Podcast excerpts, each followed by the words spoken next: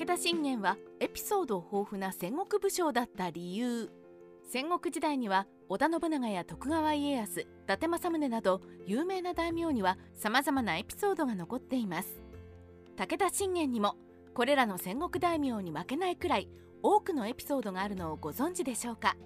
今回は武田信玄にまつわるエピソードをいくつか紹介したいと思います。武田信玄は息子に殺されそうだった？武田信玄は長男武田義信が未婚だったため今川家から奥さんをもらい同盟を結んでいました。ところが今川家の当主今川義元が桶狭間の戦いで織田信長に殺害されてしまいます。今川義元の後を継いだのは今川氏真ですがあまり優秀じゃない当主でした。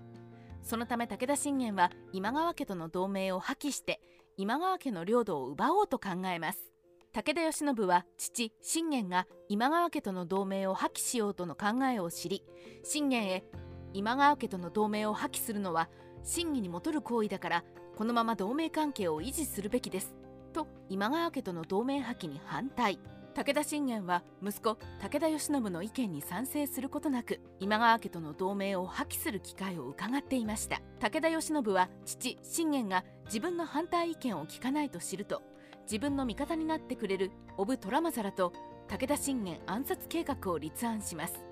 しかし武田信玄は家臣から武田義信が自分を暗殺する計画を立てていることを知り息子を捕らえて幽閉した後殺害してしまいます。武田信玄は息子にも命を狙われていた人でした。武田信玄は戦国最強なんかじゃなかった。江戸時代の人々には江戸幕府創始者徳川家康をボコボコにした武田信玄こそ最強の戦国大名として知られていたそうです。そのため江戸時代の武士階層は武田信玄の戦術をこぞって学んでいたそうです。武田信玄はこのように江戸時代から最強のイメージが強く現代でもこのイメージが崩れることなく残っています。しかし武田信玄は何度も敗北している戦国大名だったのです。例えば1548年武田信玄は自慢の騎馬隊を率いて村上義清と戦いますが重臣板垣信方と甘利虎康を失う大敗北を喫してしまいます。また武田信玄は上杉謙信と5回も川中島で戦いを繰り広げます。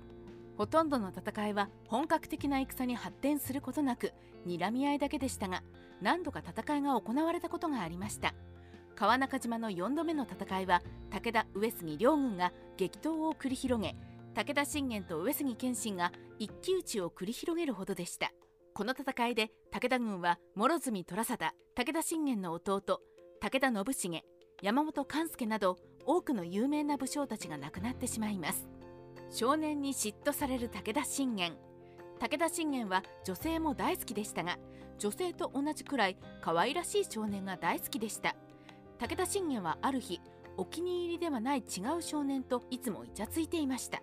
すると武田信玄のお気に入りだった春日虎綱が嫉妬し信玄のもとに仕事に来なくなってしまいます。武田信玄はお気に入りの春日虎綱へ私は君以外の人を好きになることはないから安心してくれと手紙を送って説得。春日虎綱は武田信玄の手紙をもらって機嫌を直しいつも通り信玄のもとへ仕事に来ることになるのでした。戦国史ライター黒田蓮の独り言。今回は武田信玄にまつわるエピソードを3つ紹介しました。日本の戦国時代は古代中国の戦国時代と同じように多くの逸話を残した大名や武将がいっぱいいます。例えば織田信長や豊臣秀吉徳川家康上杉謙信伊達政宗も面白いエピソードや素敵なお話が残っています。今回の動画をきっかけにして日本の戦国時代のエピソードに触れてみると面白いかと思います。